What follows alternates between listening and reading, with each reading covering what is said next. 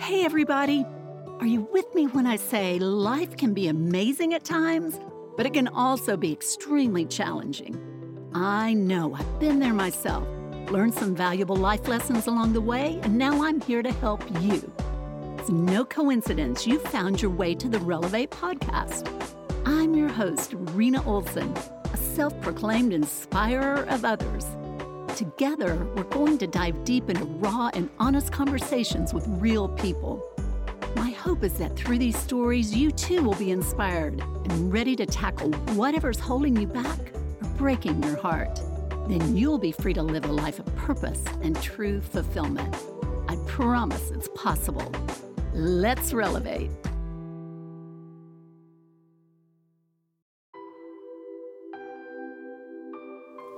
Hey friends, it's Rena Olson with the Relevate Podcast. Welcome to another episode designed to inspire and uplift you. So today I have a treat for you. I have Will Acuff and Shana Berkeley from the nonprofit Corner to Corner in Nashville. Corner to Corner is, I'll let them tell you the story of it, but it all started with a restlessness in Will's and his wife's heart to really radically love neighbor as self. So, what has transpired since that time? It's just amazing. I know you'll enjoy this conversation as much as I did. Awesome. Will Acuff and Shana Berkeley, welcome to the Relevate podcast. Thank you Thank for having you. us. Oh my gosh. I am so excited to have you both here uh, to share your personal stories of how we kind of got here and also to learn more about the amazing organization that you're both involved with called Corner to Corner. It is um, such a light and such a great example for people to learn from and um, just really super excited to share this story. So, gosh, thank you both for being here. Yeah, we're glad to be here. Thank you for having us. Oh, absolutely. So, Will, let's start with you. The initial journey started with you and your wife, and kind of the call on your heart to really do something. So, if you can unpack that a little bit, that would be amazing. Yeah, for sure. Um, there's a, long, a really long, and then a, a truncated version of this story. Um, the, the, yeah, the truncated version is um, uh, my wife and I moved to um, a historically low income um, community in Nashville, Tennessee. Uh, man, at this point, was that a little over 13 years ago, 14 years ago, something like that. It's getting misty at this point, blurry depths of my mind.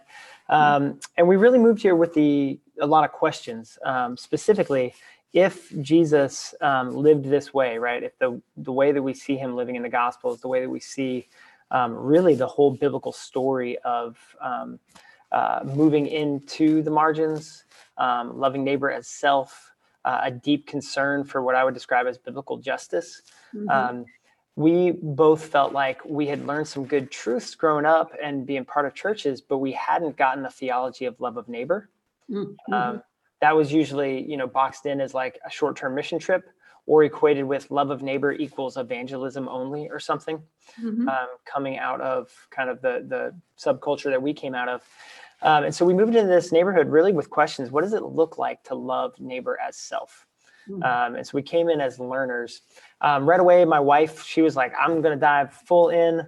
Um, she is an amazing woman and she became a former offender job training specialist working behind bars at the men's prison here in nashville um, really helping former offenders to transition back to the community um, so that they were able to get what we might call um, right now jobs that were an anchor um, mm-hmm. in the storm of transitioning back, just one little anchor of stability.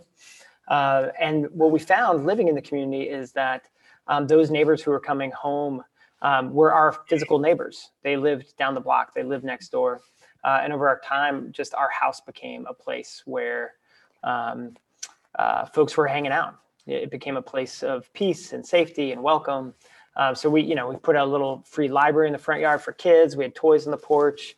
We used to uh, recreate the NBA playoffs on Xbox and offer like a fifty dollar cash prize, you know, to teenagers in the neighborhood.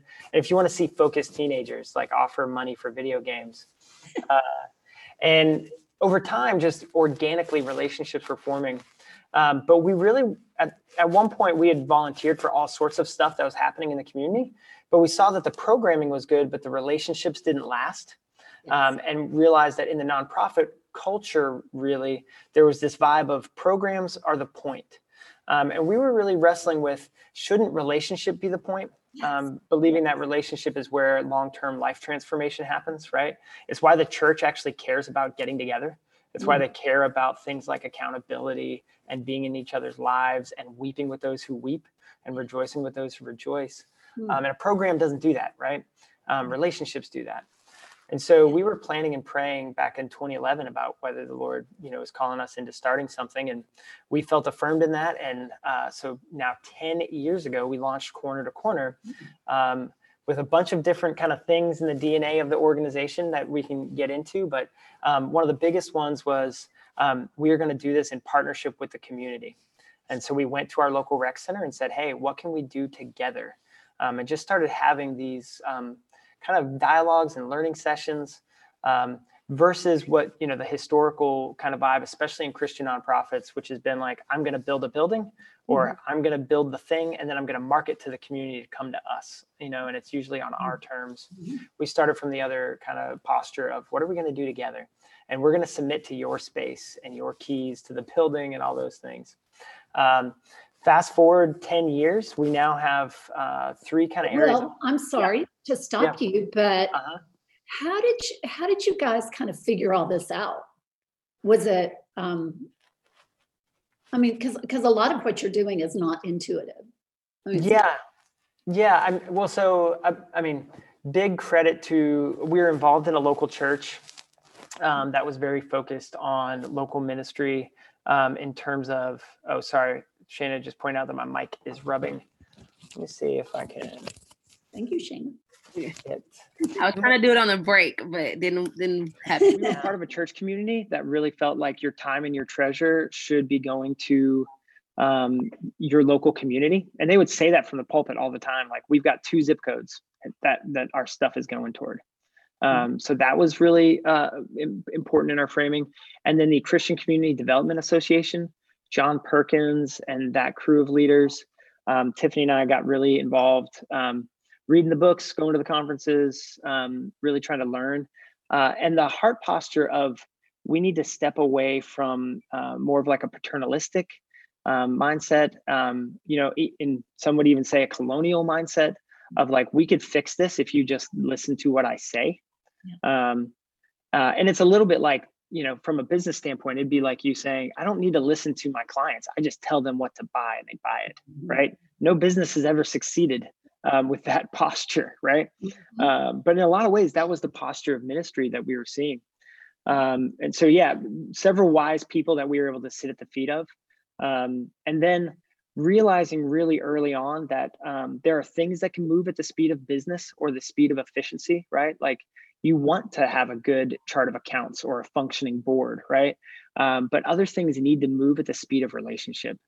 Uh, and so establishing that as a core identity and then resisting the pull into efficiency mindset in those areas, you know. Sure. And I, you know, I love the fact that you guys moved into the neighborhood and didn't you tell me you kind of started building those relationships with the kids oh, yeah. by putting a box of toys on the front? Oh yeah, front porch. Yeah, we had um, boxes of toys on the front porch, free library in the front yard. I mean, uh, our we were already in relationship with neighbors for years before Corner to Corner started.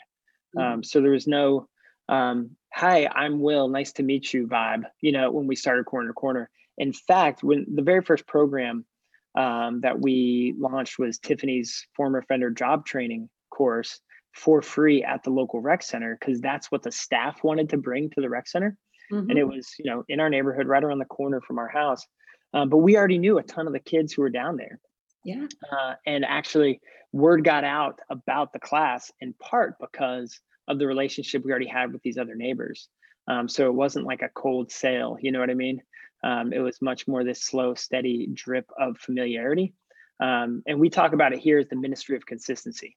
Mm-hmm. Um, at the end of the day, there is no magic trick. Um, there is show up with a learner's posture and and really embracing the humility of Christ, um, and do that day in day out, and then see what God does in a decade. Mm. Just so good, so good. I just love the way you approached it from from kind of um, a very different direction that a lot of well-meaning nonprofits and churches, you know, they're every most everybody is well-meaning, but I think you really um, you came at it from a different direction from the relational standpoint. And yeah, um, just, I think that's so awesome. So, um, in a previous conversation, you said the gospel lived out is an adventure. Yeah. Yeah. Yeah. Share more about that. Yeah. I mean, that was a big touchstone for Tiffany and I in our marriage, actually. Um, I would say I was on a trajectory. Um, I thought I'd go to college and then go to seminary. Um, I, but in college, I took a sidetrack, getting obsessed with playing in rock and roll bands. Um, and I was doing that um, a lot coming out of college. Uh, but uh, I was fortunate enough to go on a trip with a, an epidemiologist from the University of North Carolina and his wife, who's a general practitioner. And we went to Nairobi um, to learn what the church was doing in the face of the AIDS pandemic.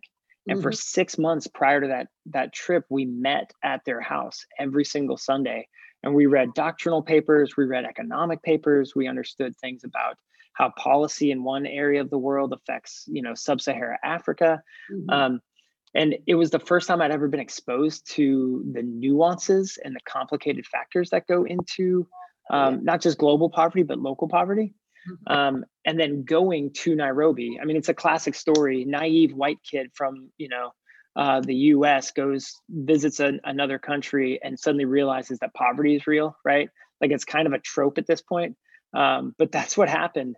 And when I came back, I was so destroyed. Like my worldview was gone. Mm-hmm. Um, and the Lord very gently met me in that and was walking with me and restoring me, but building something new. And that's when I met Tiffany, uh, my wife. And um, in our early dating, we just kept talking about this idea that, like, if you're going to believe this crazy story, it's not an invitation to comfort, it's an invitation to adventure. Um, and as long as you're having the mentality of, like, um, I want the controlled, you know, the climate controlled bite sized life, right? Mm-hmm. Um, you can have that, um, but it's not going to be full um, of the kind of edge of your seat excitement that I think the gospel invites us into. Mm, that's so amazing. Okay, well, let's pause your story, and I can't wait to hear more from Shana Berkeley. So, hey, please, um, please jump in there and kind of give us your, you know, your brief story of how we got here to today. Well, I was, you know, born on a plane as my mom was jumping out of it. No, I'm just kidding. Oh, you know, I gotta make it exciting comparatively to Will's. No, I was I'm actually from Atlanta. Um, I am the youngest of three and have always been a pretty autonomous child to my mom's, I don't know, credit. She she really helped me out there. But um, and when I was probably about 13, I just felt like God was telling me like it's more to life than this very mm. comfortable, happy childhood. Um, and not not necessarily in the sense of discomfort, but I just I wanted to I had done it all. You know, I had older siblings. So it was the thing of I was in the homecoming court in like ninth grade. I had done all the things and I was like, I'll just, I need something different. Mom was like, what, what is it that you need? So we started looking at different schools. Um, and I decided to go to a college prep boarding school in Chattanooga called the Baylor School. And that is really where I grew a relationship with God on my own. You know, I was not necessarily under my mom's roof, but I obviously had to follow her rules. And went to church and kind of learned about who God was for myself and was gaining this independence and this voice um, and really learned about the type of woman that I wanted to be and the the type of leader that I wanted to be and had lots of opportunities to either shrink or to really flourish. Mm-hmm. And you know, and God kind of gave me the confidence in that to really flourish and and to speak my mind and to become to like say how I felt, you know. And after that I went to college, I went to Vanderbilt that's how I got to Nashville. Mm-hmm. And my senior year of college, I was like, okay, what am I gonna do after I graduate? what am I actually gonna do? And so I decided to try law school. I was like, I'm just gonna try it. If I don't like it, my mom was like, you don't have to stay. You know, the thing I love about my mom is she never made me feel like any decision was finite. She always was like, you could change, you can change your mind. Um, you don't have to be what everybody wants you to be. I want you to just figure out who you are. So I went to the um, Belmont College of Law and graduated law school. passed the bar, practiced law for a couple of years. And when I was practicing law, I found that I was kind of lonely. I was the youngest person that was at my the I worked for the state of Tennessee. I was the youngest person there. Everybody else was married with kids, and if they hung out, it was couple dates or play dates. And I was like, I just got a law school. I need friends. I want to go out and have a good time. And so um, I did what everybody does, right? I made a New Year's resolution to work out. So I went to yeah, that, that's that's like the thing to do. So I was like, all right, I'm gonna work out. I went to the gym, and of course you need good music. So I sat down to turn on the playlist, and some kind of way I found myself on Facebook, which is the which is literally what happens normally if you let your you know get, let yourself get a little idle you end up on social media and i saw an ad um, from mignon francois the cupcake collection about a business class. And I was like, well, that kind of sounds cool because the way that I was actually creating community at my job was people would come to my office every day to see what I was wearing. They liked my outfits. They were surprised at how high my shoes were. You know, I was not a navy suit kind of girl. And so we are still was, surprised. Yeah, we're still surprised. see those shoes. yeah, I, I, have a bunch of them over here, you know. But um, yeah, I'm always, you know, wanted to just be myself. I was not the navy suit kind of lawyer. I was the pink heels. Um, and so that's kind of how I made community at work was just wearing not outrageous stuff in the sense of inappropriate, but really bold things um, that nobody in my office would wear and they were always impressed with. And so I decided I was going to start like a business. I was like, I'll start like a fashion business or something. And I enrolled in Corner to Corner and I took the class. Will was actually my facilitator, um, and willing a, a woman named Cookie, and they taught me about business, but more so about you know community and and mm-hmm. loving well and being thoughtful in your decision making. And I was already a pretty legalistic, logical kind of person because that was my day job. But this really incorporated and that plus creativity and that plus fun and my classmates were awesome and so after i graduated from that program i was still growing my business i still have a business called the fashion chase and then i started volunteering with corner to corner just doing some videos and sharing news and i enrolled so many people in the program because i would talk about like you guys should do this and professional people were like oh i never thought about you know having a side hustle and i have a lot of friends who were single and had a lot of downtime and were really mm-hmm. trying to find community identity. And so that was a good way for them to get connected. And then Will was like, Do you want to go to lunch? And I don't care how much money I make, I'm always down for a free lunch. so I'm like, yeah, let's go. That that was her first mistake. You know, not been making them every day since. And so he took us, took me to lunch and he asked me about my story. And I was like, this is interesting. But mm-hmm. I told him about, you know, how I kind of found God and where I am with that love walk and what I like about my job and what I dislike. And we had a, a full conversation. And then he said, Well, I've been praying about, you know, maybe you taking over the academy. And in my mind, I was thinking, he can't afford me. I am I am not an affordable kind of person. And so I I did what every good Christian does. I said, let me pray about it. Yeah. and then I and so we went on and and yeah had and lunch. that by the way, let me pray about it is Christian context for no, but yeah. I just want to be polite. Yes, that's that's what Christians say, and then you say after that that the Lord didn't lead me to this. That's really yeah, yeah. You blame you blame your decision on God. Yep. Exactly. Totally. Exactly. Yeah, and I was I was sure I had only been practicing law for maybe three and a half years. I was sure that God would say no because I have student loans. I have and and and law school was not easy. I worked my butt off in law school to get good grades, to get a good job. And I was just sure that God wouldn't want me to abandon that so soon.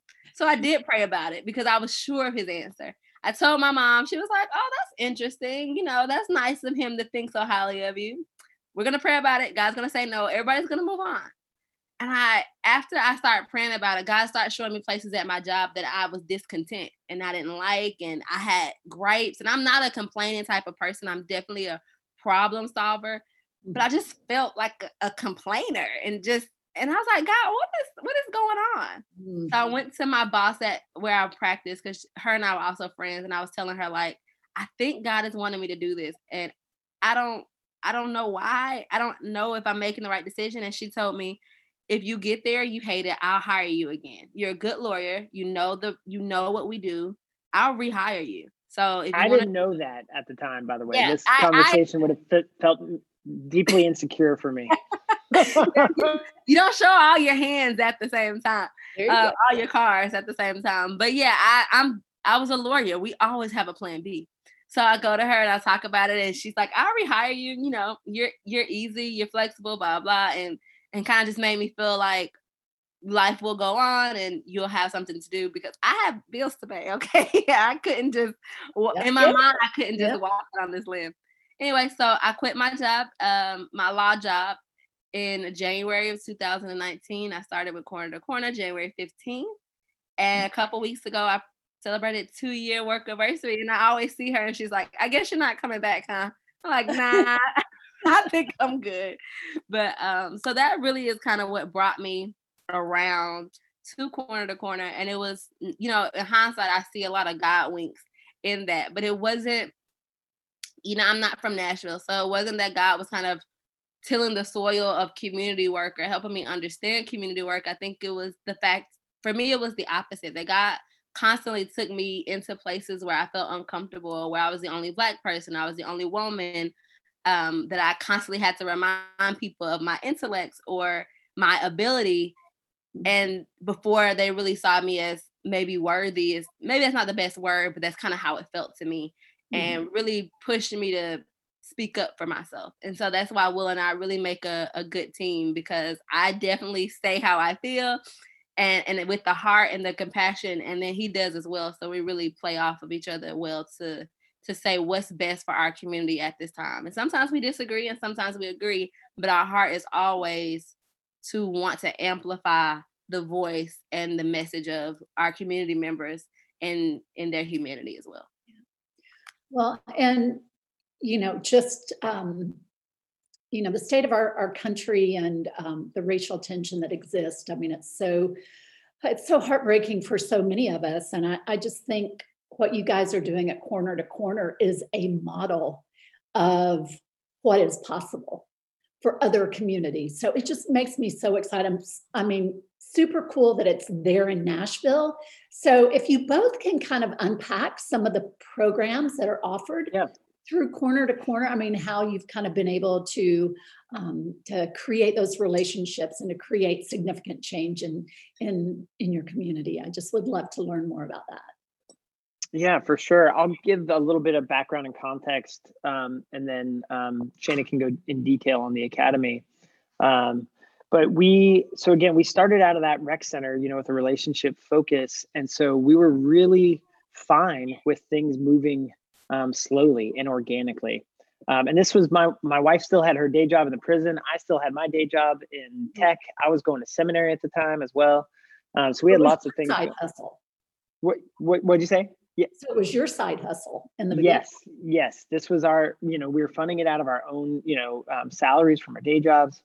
Um, but what en- what ended up happening is very naturally we kind of coalesced coalesced around um, economic equity and educational equity, mm-hmm. with an underlying um, theme of spiritual growth. Um, and so, w- what I mean by that is um, on the educational equity, it was finding fun ways to help the kids fall in love with reading, not mm. trying to replicate what was happening at school, but really sparking a love in reading um, and experimenting with that, really. Like starting from day one, going, oh, we're just doing one on one reading tutoring. Wow, this is failing. What else could we try? You know, um, figuring out what worked. And where we've come to now on the education side is we've got um, two, what we describe as like marquee programs script to screen which mm-hmm. helps kids fall in love with reading through their love of movies. They watch Black Panther and read the script at the same time, mm-hmm. connecting the dots. This thing they love started on the page. Mm-hmm. Um, if you've ever seen like a four year old see a magic trick for the first time, this look of like shock, like this exists in the world. Uh, these junior high kids who are usually like, if you've been around a seventh grader lately, they are like, I've seen it all. I'm so jaded, right? Uh, they have this moment where they're reading dialogue and then it happens on the screen and they're like what that just happened um, and you see this joy start to form and then we teach them how to write their own scripts rising falling action character development we bring in all these talented creators from nashville to teach them about the cameras and the lighting techniques and they write their own script and then um, produce their own short YouTube movie that ends with a red carpet premiere. Um, it is so so much fun. Um, and then we we have another program called Hope Bakes, where we use the um, kind of small galley type kitchens that are at a lot of the local rec centers and family resource centers um, to teach kids sneaky math skills while they follow recipes and uh-huh. make things like Taki brownies. Which, if you're an adult, I would not recommend that you try a Taki brownie. But again, if you're in seventh grade, you're like, this is the best thing in the universe. Um, and they get to work with each other, learn about the kitchen, develop kitchen independence, hmm. um, while at the same time developing, you know, their their math and reading skills. Um, so on the education side, that those are the programs, but yeah. the why so behind that hands-on, interactive, you know, yes. creativity. It's not just all like knowledge. It's um, yeah, love that. Yeah, yeah, and really where that's coming from. So we're big into research and data. Part of my previous life was I was a research analyst at Duke University for a number of years, and we've brought that into our work. Mm. Um, and there's a lot of debate about the best way to teach a kid how to learn um, in the education system, but there is near universal agreement on the idea that if you can help a kid fall in love with it and gain their interest, then mm. all the other stuff is going to naturally build and flow and we just know that from our own experience right? If you love something you do more of it. Um, and so we we are trying to do that on the education side and specifically because um, right now in nashville two-thirds of our publicly educated kids are not reading at grade level. Mm. this is a massive literacy crisis by any measurement. And simultaneously literacy is the biggest predictor um, educationally at least uh, whether a kid will get caught up in the school to prison pipeline um, and then when you take into the uh, effect that Nashville right now um, has the highest incarceration rate per capita in the United States, um, we have built a conveyor belt, you know, that launches kids into this system, um, and then we wonder why it keeps happening. Um, and so we we really think that um, you know, corner to corner has a role to play in helping spark a, a renaissance in mm tutoring education that involves hands-on falling in love with and getting access to technology all at the same time. So that's the educational equity side. Um, and then the economic uh, the economic equity side um, really formed from that former offender job training right? Um, again if we go back to love neighbor as you love yourself right? Uh, most of us if we're being honest would say we're pretty obsessed with our own economic future. Um, and jesus doesn't say don't. He says, love yourself, love your family, but apply that same dedication to your neighbor. Mm-hmm. Um, and so in Nashville, like most cities, we have major income inequality um, that fall along historic uh, neighborhood lines, racial lines.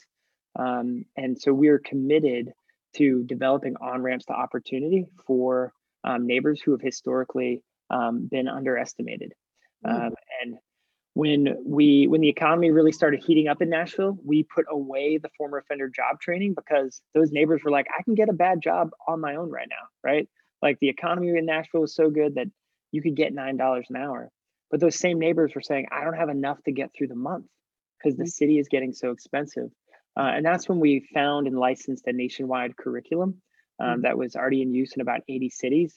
And we launched our first cohort of the academy um, which equips underestimated entrepreneurs with the tools they need to plan, start, and then grow their own small business. Uh, and that's the program uh, that Shayna first came to uh, after a local businesswoman, Mignon, uh, you know, posted about us and put an ad out for us. Um, and now Shayna is the director of the academy and can tell you all the wonderful things that she's doing. Oh yeah. Yeah. Thank you for that warm introduction. Yeah, so um the academy started in 2016 with one location. This year we'll have 10 virtual locations. And it started with about, you know, 15 to 18 right will graduates, something on those lines. Uh, there were 13 in the first cohort. Oh, 13 that graduated that made it through. Yeah. So last year we graduated about 140 entrepreneurs, and this year we're looking to graduate 200 entrepreneurs. And those entrepreneurs are underestimated entrepreneurs. So again, that we believe that all people have God-given talents, drives, and passions, but they don't all have the opportunity to live out those things out loud. And so what we want to do is just create on ramps to opportunity and lower those barriers to entry And we do that through. So, I'm sorry, Shana, to interrupt you. Um, so you call them underestimated entrepreneurs. Yes. Is that, is that the word? Yes. And what that means. That, that's that's that's our favorite phrase uh, because so many of the phrases that are often used in nonprofits um, start from a position of pity. Um, mm-hmm. You know, and we think about this far more like that person who you you weren't looking at them, but they're about to dunk on you you know, um, kind of underestimated vibe. Yeah. Love it. Anything you would add to that, Shana? yeah, um, I, I, wouldn't use the dunk analogy, but I think that's a good one. I think you, you can know, cut the dunk analogy. Let's cut. Yeah. Let's scrap the dunk analogy. No, we're, we're with the dunk analogy. I I, I would dunk on some people. I mean, if given a trampoline.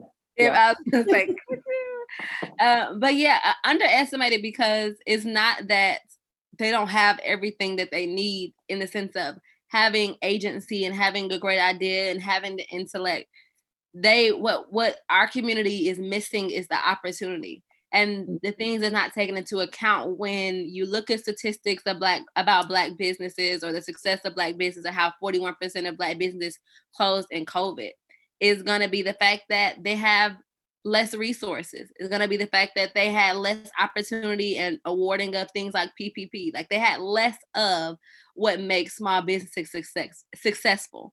Mm-hmm. And our job and what we constantly think about and what we're obsessed about at Corner to Corner is to say, how can we give our neighbors and friends more of what everybody else has, more of the opportunities that exist in this world, more of the education and the support and the mentorship.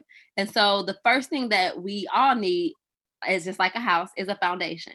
That's what the academy does. It's a 10 week program and we license a curriculum and in that program we talk about your customer, your mission, accounting, legal, the foundation of a good business, the mindset, the understanding and we give you the tools to do that. So it's not like you need to have a good accounting system we talk about QuickBooks. We bring in guest speakers who can tell you about accounting, who can tell you good accounting practices. We widen your social network because we know your network it determines your net worth. And so once you have that good foundation, we then have a class called the Academy Amplified, which is for graduates. And we then ask you, like, where is your greatest need? Is it in mentorship where you can have accountability or someone who's done it before who can give you direction? Is it in the fact that you need a Shopify because you sell products and we teach you how to make a Shopify? Is mm-hmm. it that you need a contract or you need to file a trademark? We have a lawyer, um, a pro bono lawyer program. Is it in the fact that you need a $2,000 piece of equipment because you make t shirts and you have to pay for the printing? Well, we have a promissory note program that we're rolling out, right? So we're seeing where they have greatest need and we're helping to aid that along again to make their business successful and to make it grow and so they can be in control of their own destiny and their own legacy. And so the academy really is something that has has grown. So many people ask me about how does the academy grow and what is it? We have a lot of word of mouth um, communication because people have such positive experiences with it. They tell their neighbors, they tell their friends, and it doesn't have to be, you know, you want to start the next million dollar company. You may want to supplement an income. You may want to buy something specific. You may want to save money or to try out an idea with a, a low cost of entry. We welcome all types of businesses from all entrepreneurs, underestimated entrepreneurs, so they could be successful in their own right and really have that self confidence and autonomy to be successful in life as a whole. So amazing. So, people coming into the class, do most of them have an idea that they want to, you know, kind of germinate and build out or talk and if you can give me some specifics of just some um, businesses that have been brought up through the academy yeah you want to go first will you want me to um, i'll go first with a couple of stories of businesses um, well, first, there's the moment we knew we had something, right? Because we're a big, what I would describe as an agile nonprofit. Like we want to iterate and try things and scrap programs if they're not meeting the needs of our community, um, or they're no longer partnered with the community, right? Like that, those kind of things happen, and so we want to put them aside um, if that if that's what's going on. Um, and so when we started with uh, the academy, we didn't know if it was going to work, until the first graduation celebration we had. And we should say our graduation celebrations, like our last in person one pre COVID, had over 500 people. Like it's this massive block party. Um, it's so, so encouraging. Um, but that first one had maybe 40 people, right? Um, and 13 graduates. But one of the, the speakers was a, a graduate of the class who got up, a 13 year old girl who was making buttons and um, custom greeting cards to try to get her peers to talk to each other offline. Um, and she had this beautiful story about you know what she's trying to do to connect with the hearts of her peers but that she also wants to sell 100 units by the end of q4 um, you know and you hear this this 13 year old girl express this and instantly this businesswoman from the community stood up and said i'm buying your first 100 units tonight. And then a second person stood up and was like and i'm buying your second. So she sold 200 units that night and far exceeded right her goals. Um, well, also on stage with her that first night was uh, a guy named Marcus who wanted to launch um, a boutique kind of uh, soul food restaurant that blended um, the best of Nashville's history with also this moment of it being the its city. Um, but he didn't have um, the funding to launch a brick and mortar just then, right? So he did what we teach in the class start small so you can start now. Yeah. And he launched a catering business. And just week over week, year after year, this was his side hustle that he was growing, growing, growing. And then this past fall, his brick and mortar, right before COVID, right? This was, uh, yeah, October 2019. Wow. Uh, he launches his business and then COVID happens, right? Mm-hmm. Well, I get a call from him last year and I thought it was going to be one of those phone calls of, man, I just can't hang during COVID, you know? Um, but instead, he said, Will, we have pivoted so well to takeout and we're doing so great that I want to scholarship five more restaurant students um, into the academy this fall.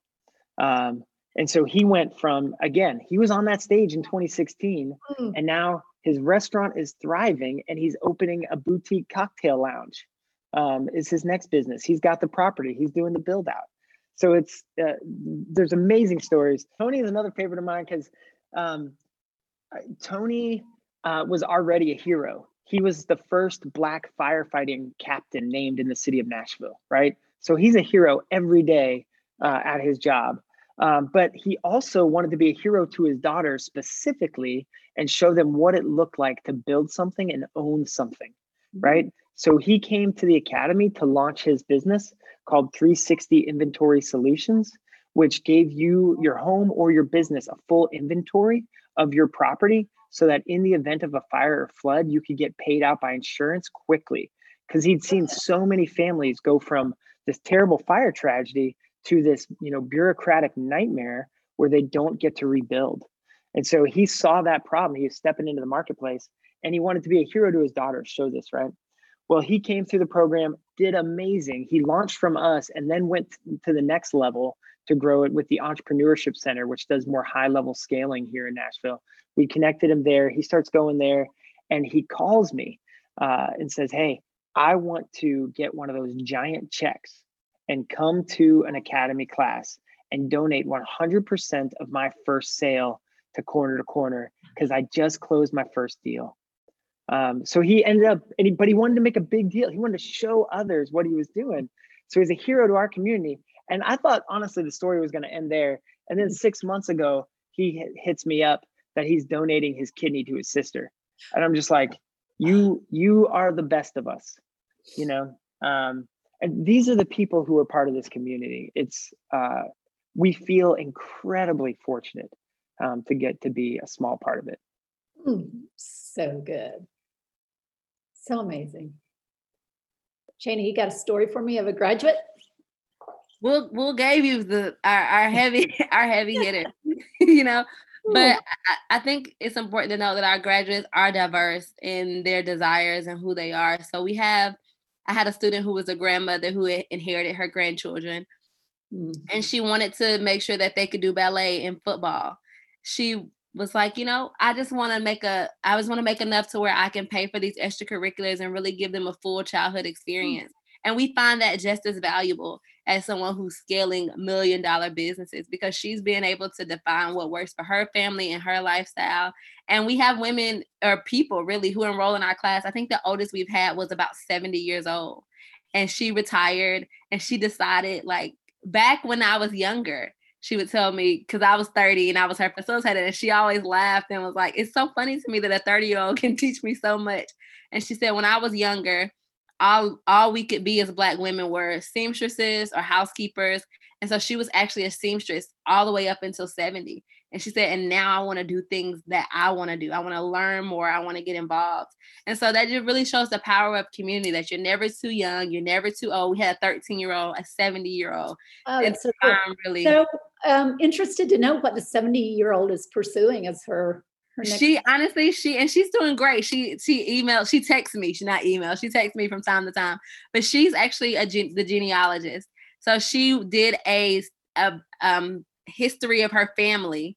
Hmm. And it, it is really challenging to do for Black families because it's hard to find information. But she did one for me and she found a picture of my mom from high school. And she's like, Is this your mom? And I was like, I don't know, actually. so I showed it to my mom. I was like, I think that is me, very long time ago. And so she's actually doing that for a lot of different. She did it for the history of her church. She was commissioned to do a history of her church. Um, she's done it for a couple other people. So we keep in touch via text and that is a longer process right but she found that that is what's fulfilling to her and she found a way to make a business doing that and learned a lot about black history nashville black history and really what that means to a greater the greater nation how we've really changed and progressed how our country is is ran and, and race relations and the things that black that black people have been able to do in the country. So it's been a really fun experience to watch her uncover those things that's so cool. So I'm sure that there's relationships and camaraderie that that exist between the classes too. Oh yeah, That's probably really cool to watch that develop. Yeah, it, it has been more challenging on, in COVID, but it's it's yeah. great to hear people say I loved my teachers or I I was there when a teacher actually met one of her students in person. And we did like a social distance photo shoot, headshot night, so that I have some digital assets. And they were like, "Oh my gosh, hi!"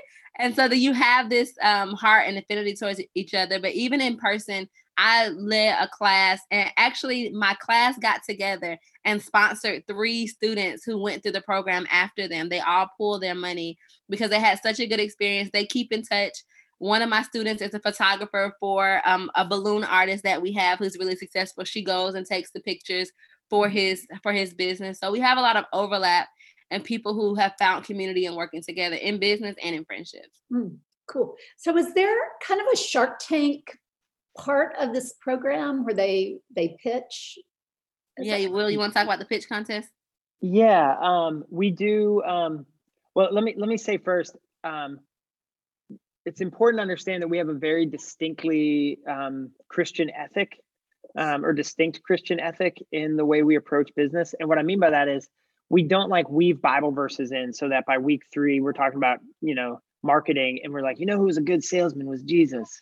Um, and the reason we intentionally don't have that approach is because historically programs have been interwoven with um, a more overt evangelical messaging and the community has experienced that as you want me as a mission project and not as a neighbor right mm-hmm. um, and so we think sharing the truth about Christ is awesome and absolutely we should be having gospel centered conversations but we also want to build long-term relational trust right?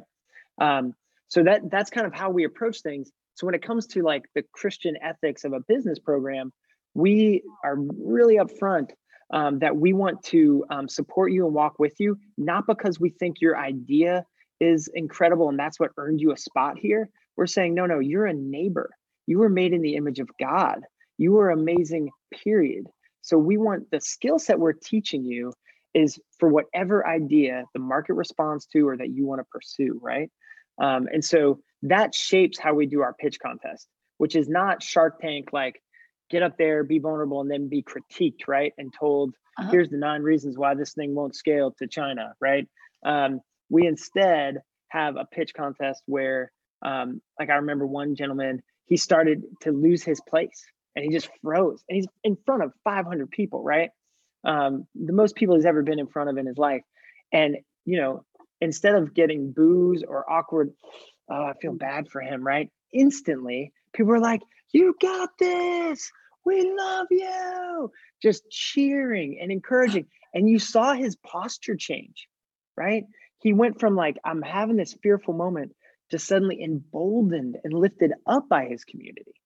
And so that is what's different um, in the way that we we encourage um, our our community to form around each other and mm-hmm. then also to elevate each other with your idea not elevate the idea at the expense of the individual mm, that is that is so awesome and i don't know at what point business kind of got that reputation of being like cutthroat and you know i got to take you down so that i can rise rise up and it's not necessary you know it, it doesn't have to be that way.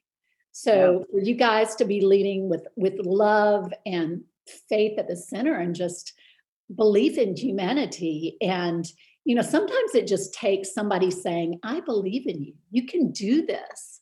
You know because a lot of times especially when you're you know giving a creative idea especially to non-creative people a lot of times they can be like you want to do what yeah. you know but you have to you have to have people you have to have that safe place where you know you can you know you can kind of talk it out and figure it out so I just yeah, I that, love this idea so much. Yeah, and we found that our students have been wildly successful on their own terms. I mean, last year we put about eight million dollars back into the neighborhood economy. So it's it's not wait, wait, little, wait, wait, wait, say that again.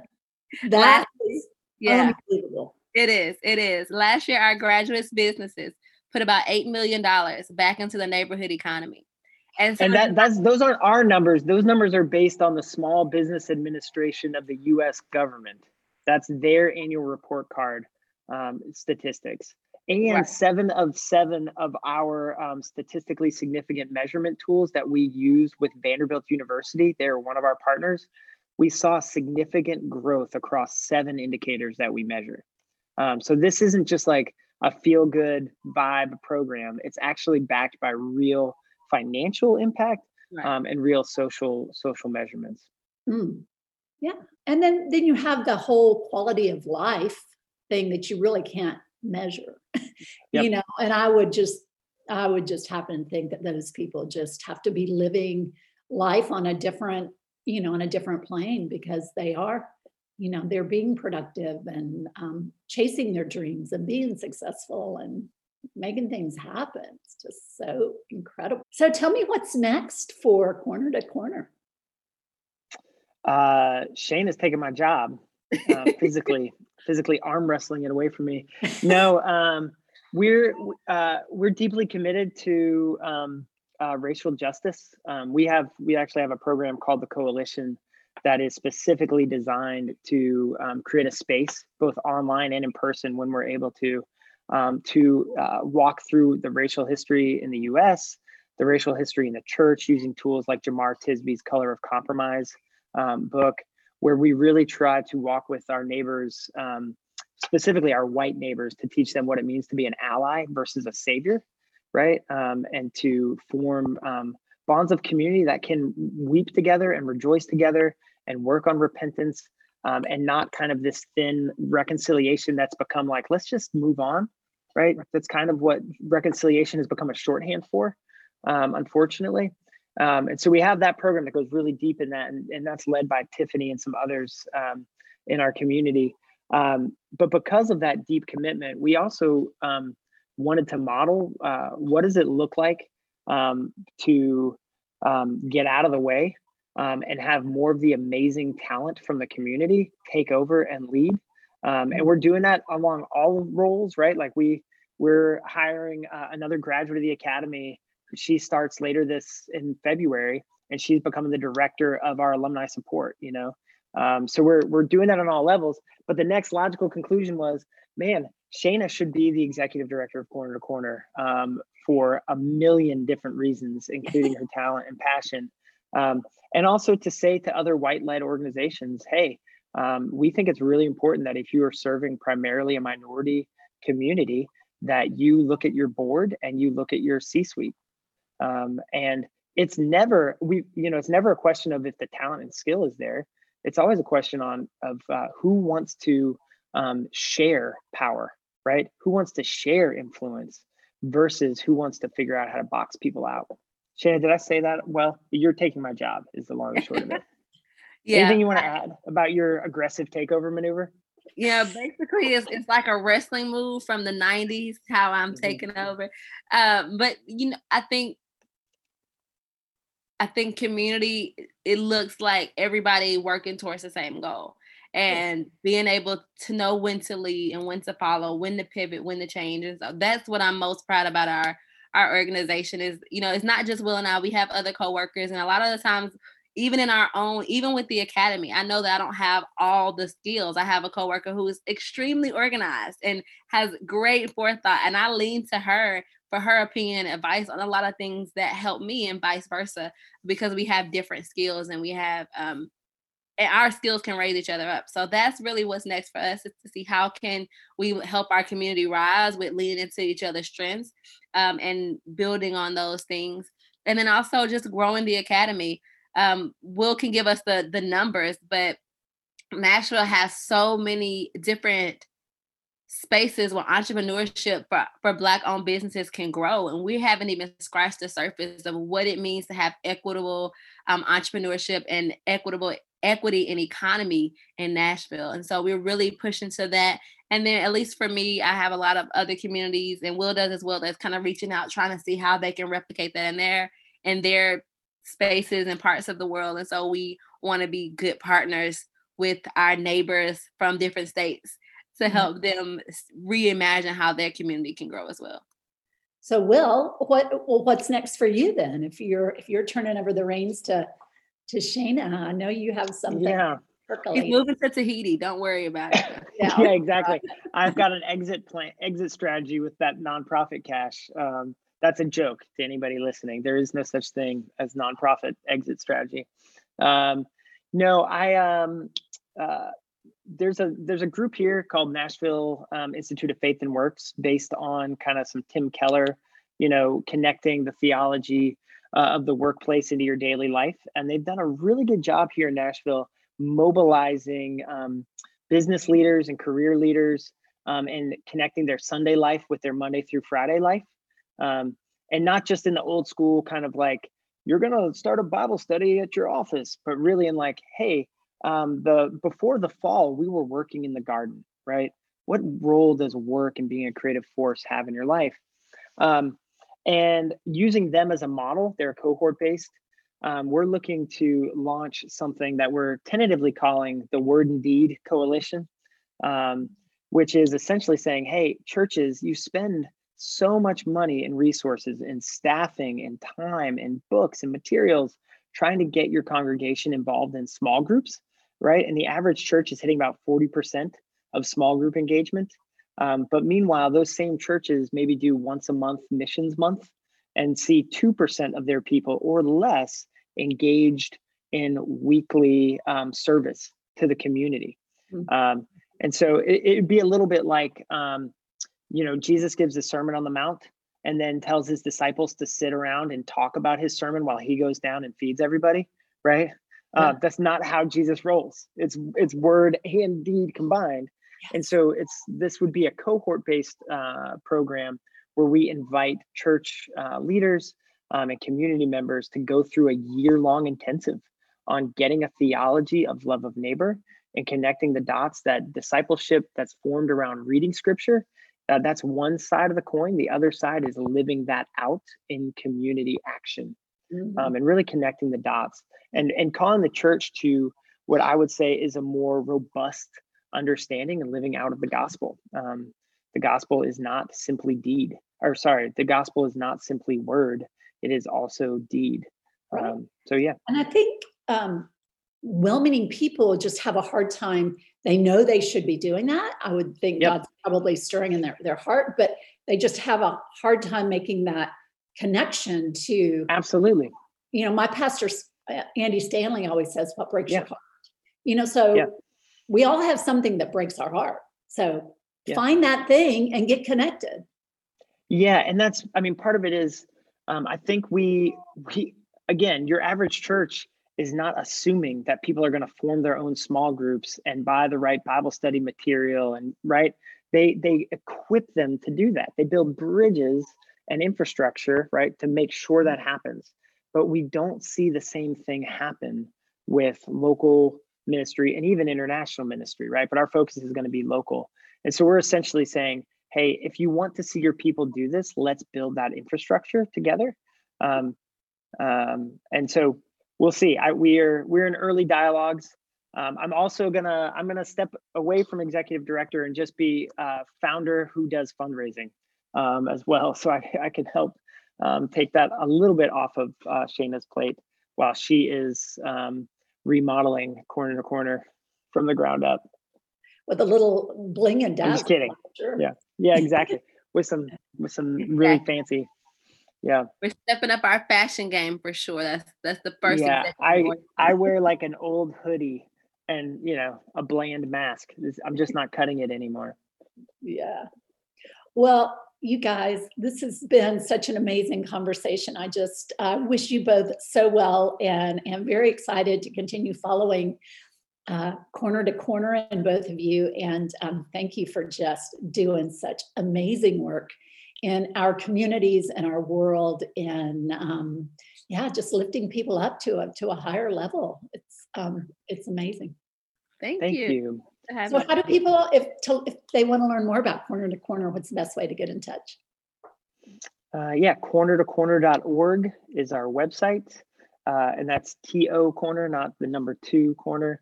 Um, and then our Instagram, we're very active on Instagram. It is uh, just at corner to corner. We also have a YouTube page that we um, have a series about. I wasn't trying to. I wasn't trying to overwhelm them. We got so hey, much. They, content, they need to know. Some people. I love YouTube, so I'm all about it. And we're actually doing a series about this executive director takeover. So we would love some ideas about what people want to see. But our YouTube is youtube.com/slash corner to corner. Love it. Love it. Thank you both. Pretty amazing stuff, huh? Wouldn't you agree?